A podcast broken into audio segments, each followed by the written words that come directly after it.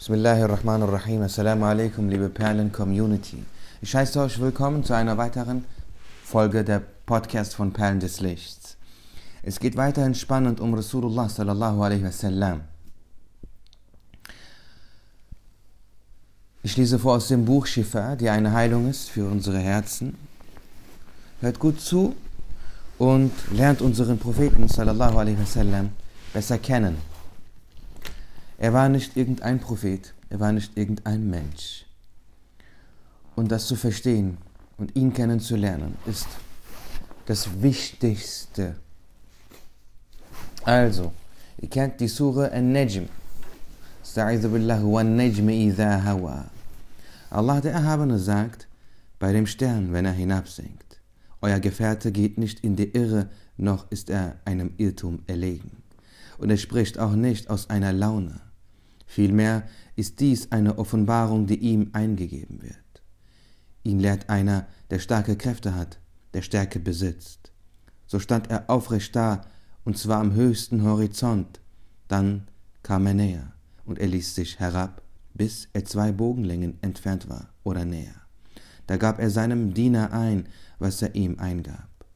Das Herz irrte nicht in dem, was es sah. Wollt ihr mit ihm darüber streiten, was er sieht? In der Tat, er sah ihn ein weiteres Mal herabkommen, beim äußersten Lotusbaum, bei dem der Paradiesgarten der Heimstatt liegt. Als den Lotusbaum bedeckte, was ihn bedeckte, da wischt der Blick nicht ab, noch schweifte er hinaus. In der Tat schaute er von den größten Zeichen seines Herrn.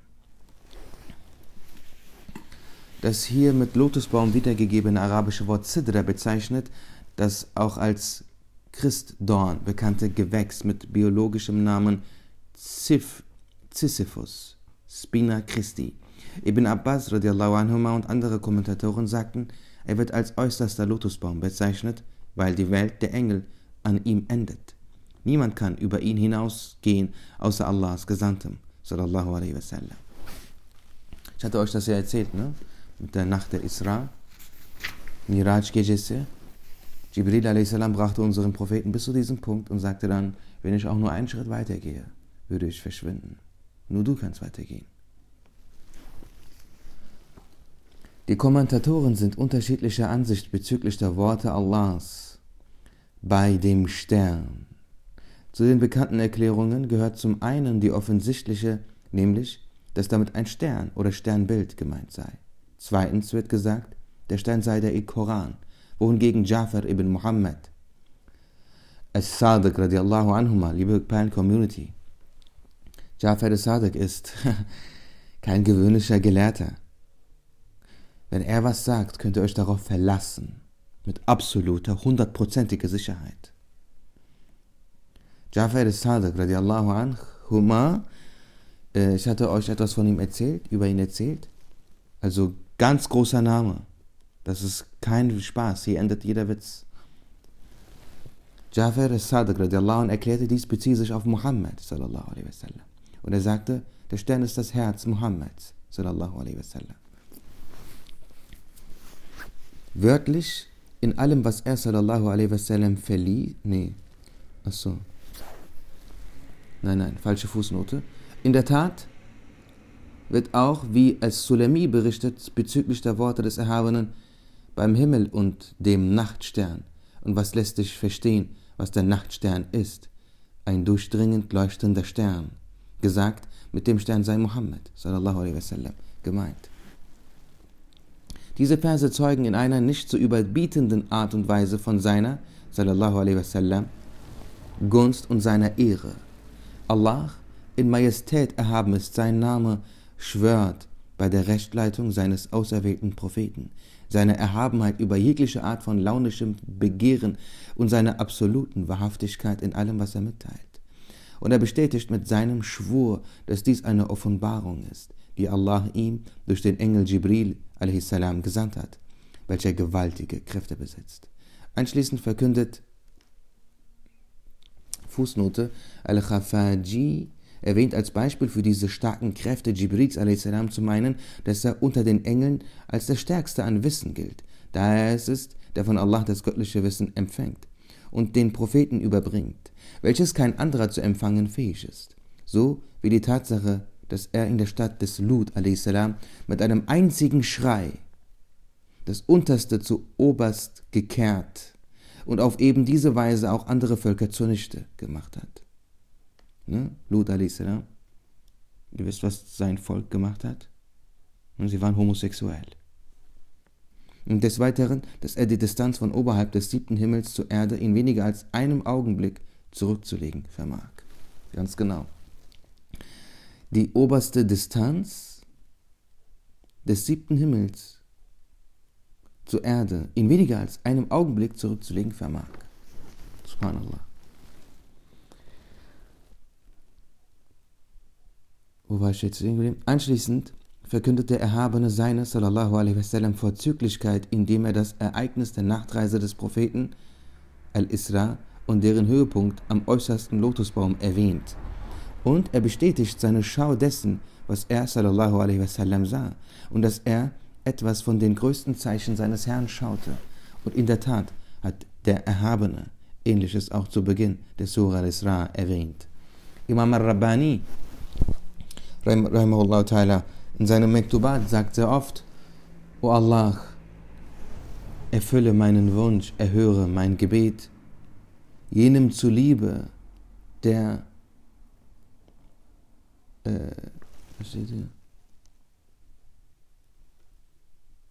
Nee, ich habe das hier, glaube ich, verwechselt. Was nun Allah ihm sallallahu alaihi wasallam von ihnen Gefilden alles beherrschender göttlicher Allmacht Jabarut enthüllt hat was er ihm von den Wundern seines Himmelreiches, Malakut, gezeigt hat, übersteigt alle Worte. Und der menschliche Verstand könnte es nicht aushalten, wenn ihm davon auch nur das Geringste zu Ohren käme. Subhanallah. Ja, Allah zeigte ihm Gefilden, alles beherrschender göttlicher Allmacht Jabarut und enthüllte ihm von den Wundern seines Himmelsreiches Malakut. Diese übersteigen alle Worte. Und der menschliche Verstand könnte es nicht aushalten, wenn ihm davon auch nur das Geringste zu Ohren käme. So weist Allah der Erhabene nur indirekt durch Anspielungen und Andeutungen im Hinweis auf seine Ehrenbezeugungen für ihn sallallahu alaihi wasallam darauf hin. Dann sagte Al-Erhabene, da gab er seinem Diener ein, was er ihm eingab. Diese Art von Formulierung wird in den Kreisen der Sprachkritiker und Rhetoriker als Erwecken einer Vorstellung oder subtile Andeutung bezeichnet und gilt bei ihnen als eloquenteste Form einer bündigen Aussage. Da gab er seinem Diener ein, was er ihm eingab. Und er sagt, in der Tat schaute er etwas von den größten Zeichen seines Herrn. Der Verstand ist unfähig, genau zu begreifen, was er ihm sallallahu alaihi wasallam eingab und die Vorstellung verirrt sich bei dem Versuch zu bestimmen, was mit jedem größten Zeichen gemeint sein könnte. Al-Qadr Iyad Abul Fadl Rahimullah sagte, Allah der Erhabene weist mit dem Inhalt dieser Verse auf die vollkommene Lauterkeit seines Propheten sallallahu alaihi wasallam und auf dessen Bewahrtsein vor allen Übeln während dieser Nachtreise hin und bestätigt so die Reinheit seines Herzens, seiner Zunge und seiner Körperteile. Jawari, Jawarihahu. Laut Al-Qari bezeichnet das Wort Jawari Gliedmaßen, allgemein alle Bestandteile des Körpers, mit denen Handlungen vollbracht werden, wobei nach seiner Auffassung hier speziell die Augen gemeint sind, wie auch das aus den nachfolgenden Erklärungen deutlich wird. Hm.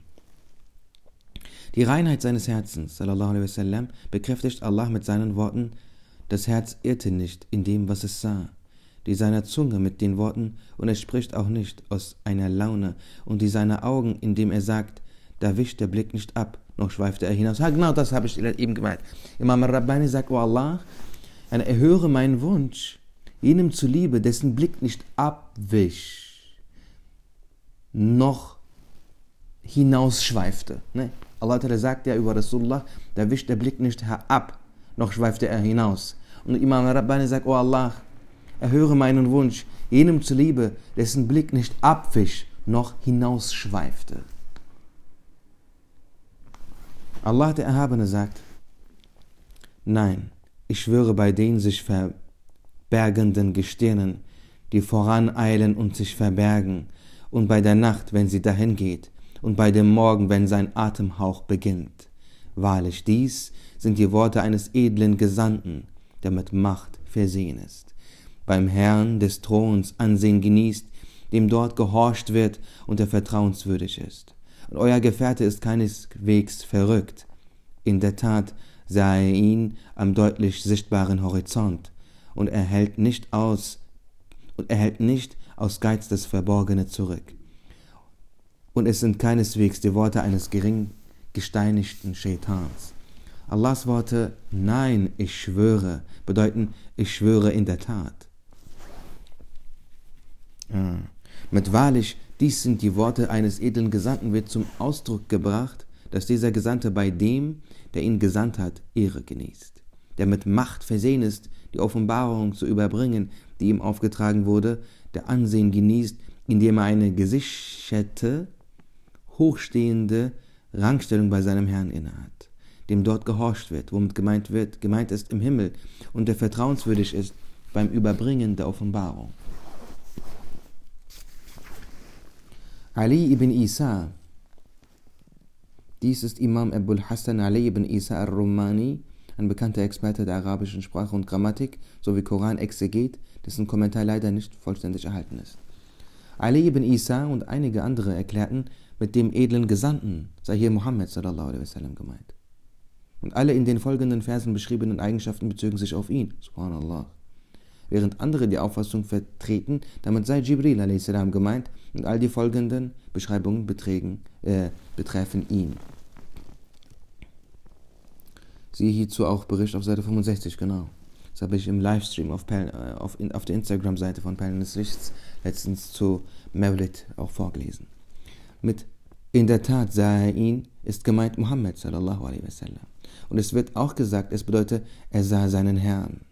Und auch er sah Jibril a.s. in seiner wirklichen Gestalt. In einer Leseart heißt es, und er hegt keine Zweifel an dem Verborgenen. Das bedeutet, er, sallallahu alaihi wasallam, ist nicht argwöhnisch bezüglich des Verborgenen. Während die andere Lesart, und er hält nicht aus Geiz das Verborgene zurück. Achso. Hm. Banin, ich weiß jetzt nicht, wie das gelesen wird, ne? Bedeutet, dass er sallallahu alaihi wasallam sich nicht engherzig dabei zurückhält, die Menschen zu dem, was ihm offenbart wurde, aufzurufen und nicht geizig mit der ermahnenden Erwähnung der göttlichen Bestimmungen und des gottgegebenen Wissens, die ihm aus dem Verborgenen zuteil wurden, umgeht. Und diesen Vers beziehen die Koran-Kommentatoren einhellig auf Muhammad sallallahu alaihi wasallam. Allah der Erhabene sagt, Allah der Erhabene sagt, nun, beim Schreibrohr und bei dem, was sie in Zeilen niederschreiben. Du bist aufgrund der Gnade deines Herrn keineswegs besessen. Und wahrlich, dir gebührt nimmer endender Lohn, und für wahr, du bist von wahrhaft gewaltig erhabenem Charakter. So wirst du sehen, und sie werden sehen, wer von euch der Heimsuchung des Wahnsinns anheimgefallen ist. Wahrlich, dein Herr weiß am besten, wer von seinem Weg abirrt, und er weiß genau, wer die Rechtgeleiteten sind so höre nicht auf die, die dich der Lüge ziehen, zeihen. Sie hätten gern, dass du dich anbiederst, dann könnten auch sie sich anbiedern. Und höre nicht, nur weil er Reichtum und Söhne besitzt, auf jeden verächtlichen Lügner, der ständig Schwüre auf den Lippen trägt, stichelt, Verleumdungen verbreitet und das Gute verwehrt, der Übertretungen und Sünden begeht, grobes Benehmen an den Tag legt und sich einmischt. Wenn ihm unsere Zeichen verlesen werden, sagt er, dies sind die Fabeln der Altvorderen. Mit einem Brandmal auf dem Rüssel werden wir ihn zeichnen. Allah der Erhabene beschwört mit seinem gewaltigen Schwur die reine Erhabenheit seines auserwählten Propheten sallallahu alaihi wasallam über alle von den Ungläubigen gegen ihn vorgebrachten Verdächtlichmachungen und Bezichtigungen der Lüge. Er versichert ihn seiner vertrauten Nähe und stärkt seine Hoffnung, indem er ihn in liebevoller Weise anspricht. Du bist aufgrund der Gnade deines Herrn keineswegs besessen. Dies ist der Höhepunkt an Ehrerbietung in der Sprache und die vortrefflichste Umgangsform in der Rede. Dann teilt Allah ihm, sallallahu alaihi wasallam, mit, dass ihn in der göttlichen Gegenwart ewige Gnadengaben und endloser Lohn erwarten, die alles Zählbare übersteigen und die keinem anderen zuteil werden, indem er verkündet, und wahrlich, dir gebührt immer, nimmer endender Lohn. Im Anschluss daran gelobt Allah der Erhabene ihn, sallallahu alaihi wasallam, für das, was er ihm an Gunstbezeugungen zum Geschenk gemacht hat und wozu er ihn geleitet hat und bekräftigt dies zur Bestätigung seiner Löblichkeit mit zwei bestätigenden Präpositionen, indem er sagt, und für wahr, du bist von wahrhaft gewaltig erhabenem Charakter. Es wird gesagt, hiermit sei der Koran gemeint. Und das heißt, der Islam sei gemeint. Es wird auch gesagt, damit sei einfach seine, sallallahu alaihi wasallam, edle Wesensart gemeint. Und es wird ebenfalls gesagt, damit sei gemeint, dein gesamtes Streben gilt nichts anderem außer Allah, dem in Majestät Erhabenen. Al-Wasiti. Dies ist der auch als Ibnul Fargani bekannte, aus Khurasan stammende Gelehrte, Asket und Imam Abu Bakr Muhammad ibn Musa al-Wasiti, ein Gefährte Imam Junaid Baghdadis. Al-Wasiti sagte, Allah preist ihn wegen seiner vollkommenen Akzeptanz dessen, was er ihm sallallahu alaihi wasallam von seinen Gnadengaben erwiesen hat. Und er bevorzugte ihn vor allen anderen, indem er ihn mit diesem Charakter formte. Gepriesen sei der allgütige, feine Al-Latif, der großzügige Al-Karim, der wohltätige Al-Muhsin, der freigiebige Al-Jawad, der der Lobpreisung würdige Al-Hamid, der das Gute leicht macht und zum Guten leitet, um dann denjenigen zu loben, der es tut, und ihn anschließend dafür zu belohnen. Gepriesen sei er. Wie reichlich sind seine Gaben und wie umfassend ist seine Gunst. Dann beruhigte Allah ihn sallallahu alaihi wasallam bezüglich ihrer Behauptungen durch sein Versprechen, indem er auf ihr schlimmes Ende und das, was ihnen angekündigt wurde, hinweist. So wirst du sehen und sie werden sehen. Nachdem er ihn sallallahu alaihi wasallam in dieser Weise gepriesen hat, tadelt Allah den drei folgenden Versen seinen Widersacher, benennt dessen üble Charakterzüge und zählt ihn zählt in ununterbrochener Folge seine schändlichen Laster auf. All dies als Ausdruck seiner Gunst und seines Beistandes für seinen Propheten. Subhanallah, das ist so wahr, denn man darf hier nicht vergessen, diese Worte sind die Worte Allahs. Und in diesen Versen ganz offenkundig beschützt Allah Rasulullah. Wie in den Folge, äh, vorangegangenen vorherigen Episoden gesagt, wenn Musa a.s., Isa a.s., Adam a.s., wenn sie von ihren Widersachern bezichtigt wurden, als Lügner bezeichnet wurden, ne? Äh, geleugnet wurden und beleidigt wurden, verspottet wurden verschmäht wurden, so mussten sie sich selber beschützen. Allah Ta'ala beschützt Rasulullah. Sie kommen, beleidigen Rasulullah, es kommt Jibril a.s. und bringt Wahi, bringt göttliche Offenbarung. Das, das ist kein, das erscheint erstmal wie, eine, wie ein Detail. Es ist aber kein feines Detail. Es ist eine ziemlich große Sache. Jibril kommt und bringt, die, bringt Allah Ta'alas Wort. Und Allah Ta'ala beschützt, beschützt Rasulullah.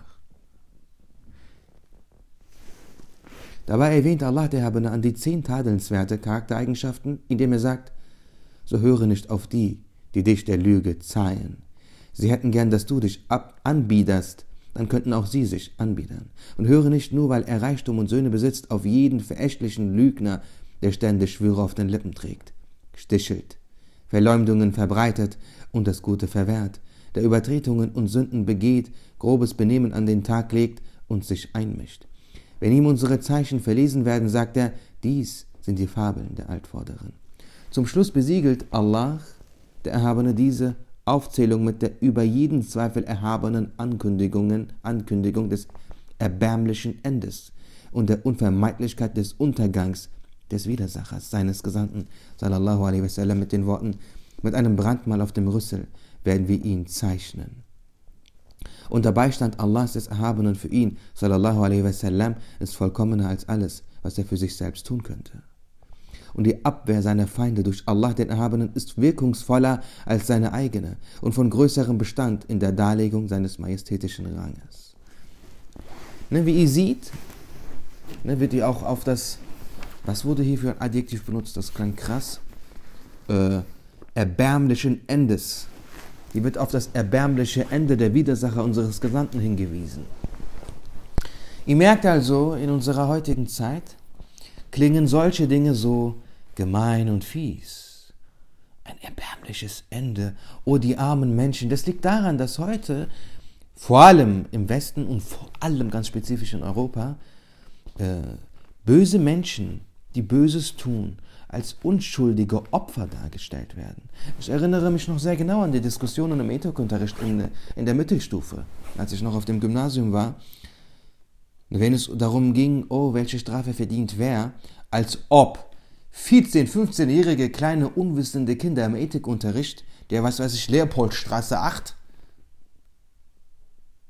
jetzt genau wissen könnten, wer welche Strafe verdient. Das sind tiefe, schwierige Themen, auf die Professoren heute keine eindeutige Antwort äh, wissen. Aber wir sollen darüber diskutieren. Mit welchem Zweck? Soll uns das schlauer machen oder dümmer? Und dann, und wir haben gar keine Ahnung von der Kunst des, des Diskutierens. Das Diskutieren ist eine Kunst.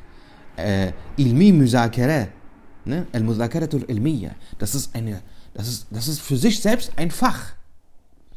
Wir haben gar keine Ahnung davon, aber dann immer diese Narrative, oh, der arme Dieb, Todesstrafe, wie schlimm. Okay, er hat selber jemanden getötet. Oh nein, das ist so schlimm, Todesstrafe, oh nein. Alles ist ja so gemein und immer, wir brauchen ganz viele äh, Safe Spaces und wir werden ja von jedem, von jeder kleinen Sache sofort getriggert. Oh nein, wir dürfen keine schlechten Gefühle haben. Wir müssen ja dauerhaft glücklich sein. Wir sind ja so arme Schafe und, und, und, und äh, schwache Lämmer, die zu nichts fähig sind, die niemals traurig sein dürfen. Allah Allah. Allah Allah. Was ist das für eine Narrative? Oh, brennen, oh, Hölle, oh, wie schlimm, das ist ja so gemein. Sen ne diyorsun ya? Sen ne diyorsun? Während du das sagst, benutzt du die Zunge, die Allah dir gab. Während du das sagst, benutzt du dein Gedächtnis und so viele geistige Fähigkeiten, die in deinem Gehirn eingebettet sind, wie, das, wie die magnetische Kraft im Eisen. So viele Gaben benutzt du simultan, um das zu sagen. Du benutzt von Allah gegebene, so viele, so wertvolle Gaben, um ihn zu leugnen, um ihn zu kritisieren, um sein Wort, um sein Wort zu, um seinem Wort zu widersprechen. Der Mensch hat eine Würde und das geht auch mit einem Preis einher. Allah Ta'ala würdigte den Menschen mit seinen ganz besonderen Gaben, die dem Menschen speziell sind. Und darüber werde ich in Zukunft auch, auch reden, was der Mensch bedeutet. Denn heute gibt es viel zu viel Nihilismus im System in der Gesellschaft.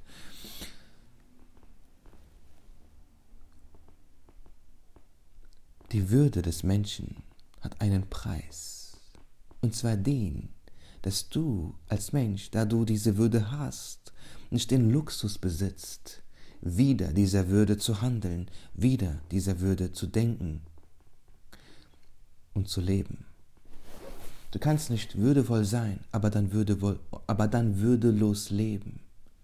Das geht nicht. Die Würde ist eine sehr große Gabe, die größte, innerhalb der gesamten Schöpfung.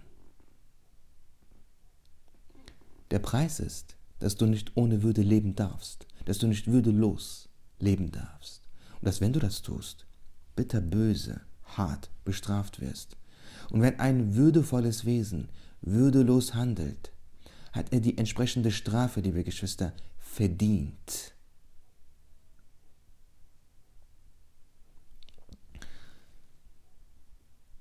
Es ist einfach bei Tee und Kuchen oder im Ethikunterricht über ideale Gesetze, über ideale Gefühle zu reden und alles ist Zuckerwatte, alles ist süß und gut. Aber dann, was ist dann mit der Gerechtigkeit? Das Gesetz, die Justiz beinhaltet Strafen. Und diese sind nicht gerade angenehm.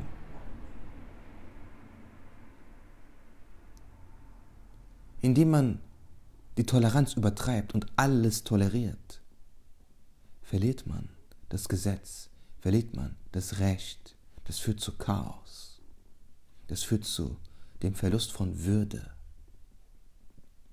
Wisst ihr, was Würde ist? Wieso geht man, verzeiht, wieso geht man für den Ausstoß gewisser Dinge aus dem Körper in einen bestimmten Raum? Wieso macht man das nicht mitten im Wohnzimmer, wo alle zuschauen? Wieso macht man das nicht auf der Straße? Es hat was mit der Würde zu tun. Das majestätischste Tier ist vielleicht das Pferd. Ja, aber er macht es genau vor deinen Augen. Ja, Katzen, okay, du kannst jetzt argumentieren, aber Katzen. Solche Leute gibt es dann auch, ne? Im Ethik-Unterricht. Wenn du sowas sagst, dann kommt eben irgend so ein Hans, sagt, aber Katzen machen das nicht so, also haben sie auch eine Würde. Allahum ja. Ja? Allah, Allah. Eine, die meinen das dann auch noch ernst. äh. Versteht ihr? Das ist die Würde des Menschen. Aber das ist nur ein ganz kleines Beispiel. Die Würde des Menschen geht über das Materielle hinaus. In erster Linie hat das was damit zu tun, dass wir eine Moral haben. Aber auch darüber hinaus geht die menschliche Würde. Sie hat essentiell etwas damit zu tun, dass wir dazu fähig sind, Allah Ta'ala zu kennen und ihm zu dienen. Obwohl wir auch anders könnten und ihn leugnen könnten. Das ist ganz tiefe Materie. Naja, Inshallah, dann bis zum nächsten Mal. Äh, bitte hinterlasst eine Bewertung, einen Kommentar auf Spotify, Apple Podcasts und auf YouTube, falls du das schon auf YouTube schaust. Äh, in der Zukunft dann. Es gibt noch gar kein YouTube, aber falls du. Nächste. Assalamu alaikum.